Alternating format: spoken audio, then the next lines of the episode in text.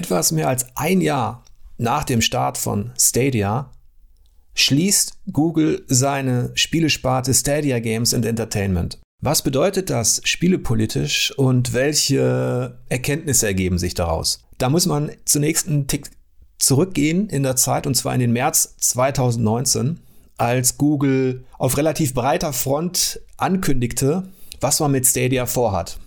Und als einer der Big Five war Google bis dahin lediglich über den, den ähm, Play Store, über den Android Store vertreten im, in der Spielebranche.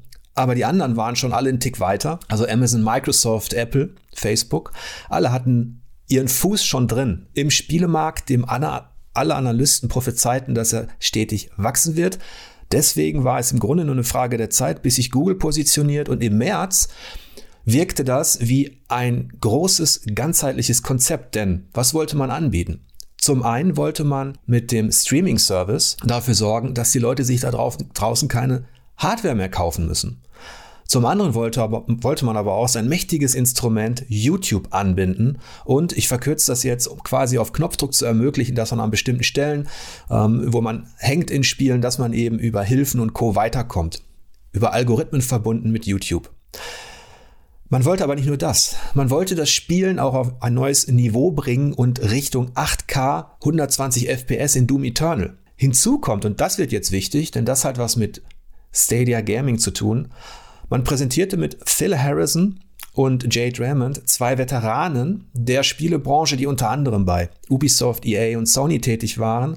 Und die sollten mit dafür sorgen, dass eine eigene Studiofamilie gegründet wird, die exklusive Produktionen für Google entwickelt. Also Spiele auf allerhöchstem Niveau. Damals, im März, wirkte das, wie ich schon sagte, wie ein, wie ein guter Plan.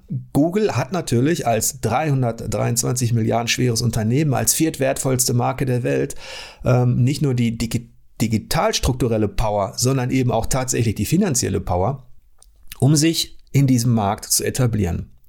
Außerdem ging so ein bisschen die Angst um bei traditionellen Gamern, denn Google sagte ja, eigentlich äh, die Zeit der alten Konsolen und High-End-PCs ist vorbei und wir werden euch auch noch die Top-Spiele präsentieren. Es qualmte also ein bisschen nach den Überresten einer alten Ära, die jetzt so langsam begraben wird.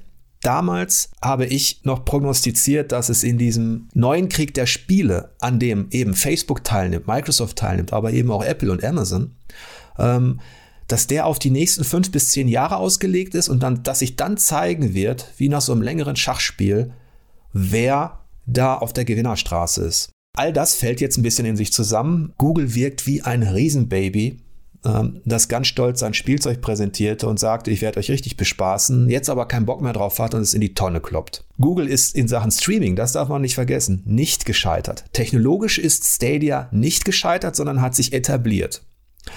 Zwar nicht auf dem Niveau, das man damals pompös prophezeite, also es gibt keine 8K in 120 Bildern pro Sekunde, das kann man mal versuchen.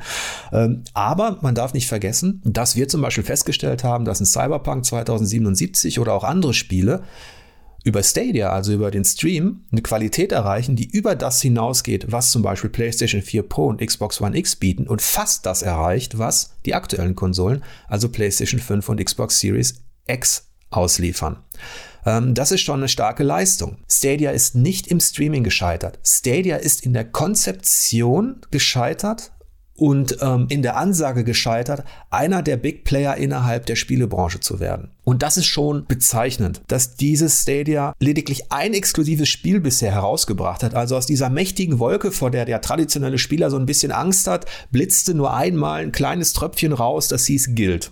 Ein mittelmäßiges Spiel, das Google noch nicht mal selbst entwickelt hat, sondern das eingekauft wurde. Und von dieser großen Idee, wir machen eigene Spiele, wir positionieren uns am Markt, die dieses Bild heraufbeschwor, dass vielleicht von Stadia Gaming irgendwann etwas zu erwarten sei wie von den großen etablierten Publishern. Also dass vielleicht neue Spielemarken entstehen, wie in Assassin's Creed, wie in The Last of Us oder ähnliches. Das kann man jetzt vergessen. Und die, die Ungeduld die Naivität und auch so ein bisschen die Großkotzigkeit dahinter bestätigt natürlich all das an schlechtem Image, was man eben mit diesem Internetriesen verbindet.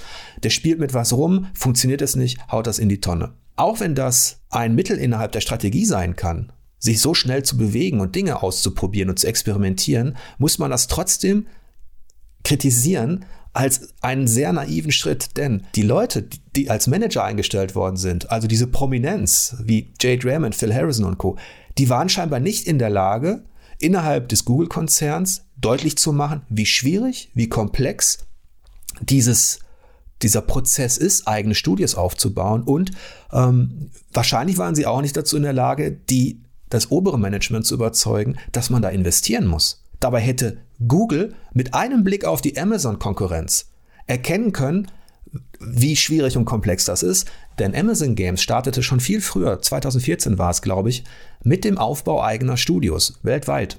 Also von London quasi bis, äh, bis an die Westküste der USA, weil sie auch gesehen haben, dieser Markt wächst ständig, wir wollen uns etablieren. Was ist passiert? Es gab bisher nur Flops. Der bekannteste ist natürlich Crucible, dieser Shooter, der gescheitert ist. Da hat man sich gedacht, hey, da ist ein Fortnite, damit haben die sehr viel Erfolg da draußen, lass uns das auch mal versuchen und noch ein bisschen League of Legends reinknallen. Tja, Leute, so einfach geht das nicht. Das musste Amazon lernen. Amazon ist ja noch im Wettbewerb, aktuell mehrfach verschoben mit New World, einem Online-Rollenspiel, das in der Tendenz auch auf Flop-Zeichen steht. Warum hat Google sich die Konkurrenz da nicht angeschaut? Leute, es war doch so offensichtlich, dass es nicht so leicht ist, ähm, innerhalb von einem oder zwei Jahren da ein Studio aufzubauen, äh, das irgendeinen Impact hinterlässt mit einem großen Spiel. Selbst wenn Google herausgefunden haben sollte, was aber ungewöhnlich wäre, dass man eben mit dem Investment scheinbar nicht kurzfristig viel Ertrag erwirtschaften kann, was eben auch naiv wäre, weil das hätte man schon vor zwei, drei Jahren sehen können, wirkt das Ganze wirklich seltsam. Denn auf der anderen Seite ist da noch ein anderer Konkurrent von Google und der heißt Microsoft. Was haben die gemacht? Die haben Bethesda gekauft. Die haben also Studios und Lizenzen gekauft.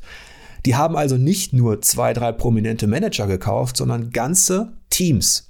Und damit wollen sie sich, das war auch ein Learning für Microsoft natürlich, im Spielemarkt der Zukunft positionieren. Denn Microsoft hat die Erfahrung gemacht, dass deren großer Konkurrent, zumindest im Spielebereich, Sony, sehr erfolgreich damit war, in hochwertige Spieleentwicklung zu investieren und damit jedes Jahr exklusive Spiele herauszubringen, die sowohl Ertrag erwirtschaften, auch wenn man investiert, als auch die Marke stärken bei den Spielern da draußen. Genau das versucht Microsoft jetzt zu erreichen.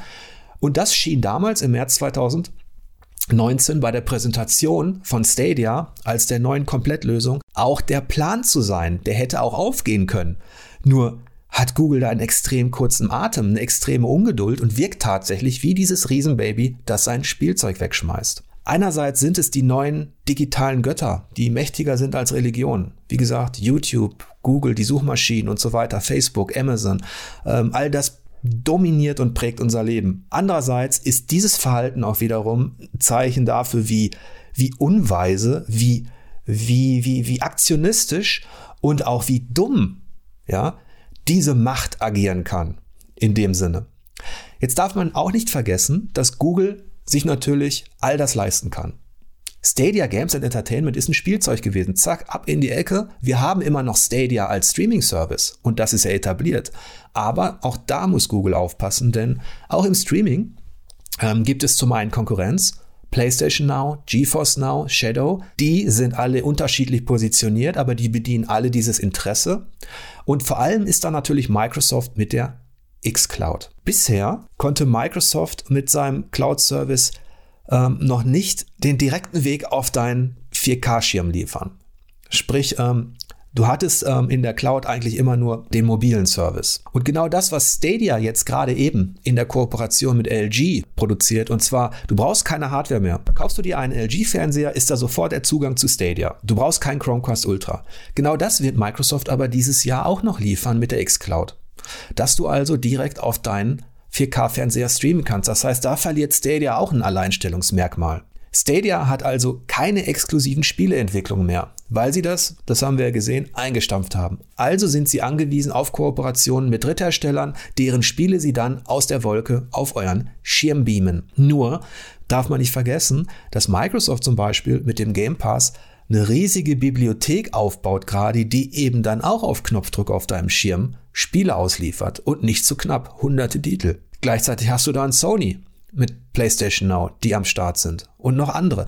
Das heißt, ähm, es kann auch sein, dass Stadia irgendwann im Wettbewerb keine dominante Rolle mehr spielen kann, obwohl sie, wie gesagt, auf technologischer Ebene durchaus einiges geleistet haben. Sie sind noch nicht da an der Stelle, ähm, die sie uns im März versprochen haben. 8K 120, ne? jetzt kann man lachen. Ähm, aber sie haben durchaus einiges geleistet. Nur ist der Wettbewerb selbst im reinen Streaming-Service so eng, so dicht, dass es auch sein kann, dass Google Stadia irgendwann komplett dicht macht. Was bedeutet das am Ende für Spieler? Die einen werden sagen, ich bin erleichtert, dass dieses, dieser mächtige Tech-Konzern Google jetzt nicht auch noch die Spielewelt prägt. Die anderen werden sagen, habe ich doch gewusst, die sind immer so ungeduldig. Letztlich Unterm Strich muss man auch nicht traurig sein, dass Google jetzt seine Spielesparte streicht, denn es ist ja nichts passiert, weil es war gar nichts da.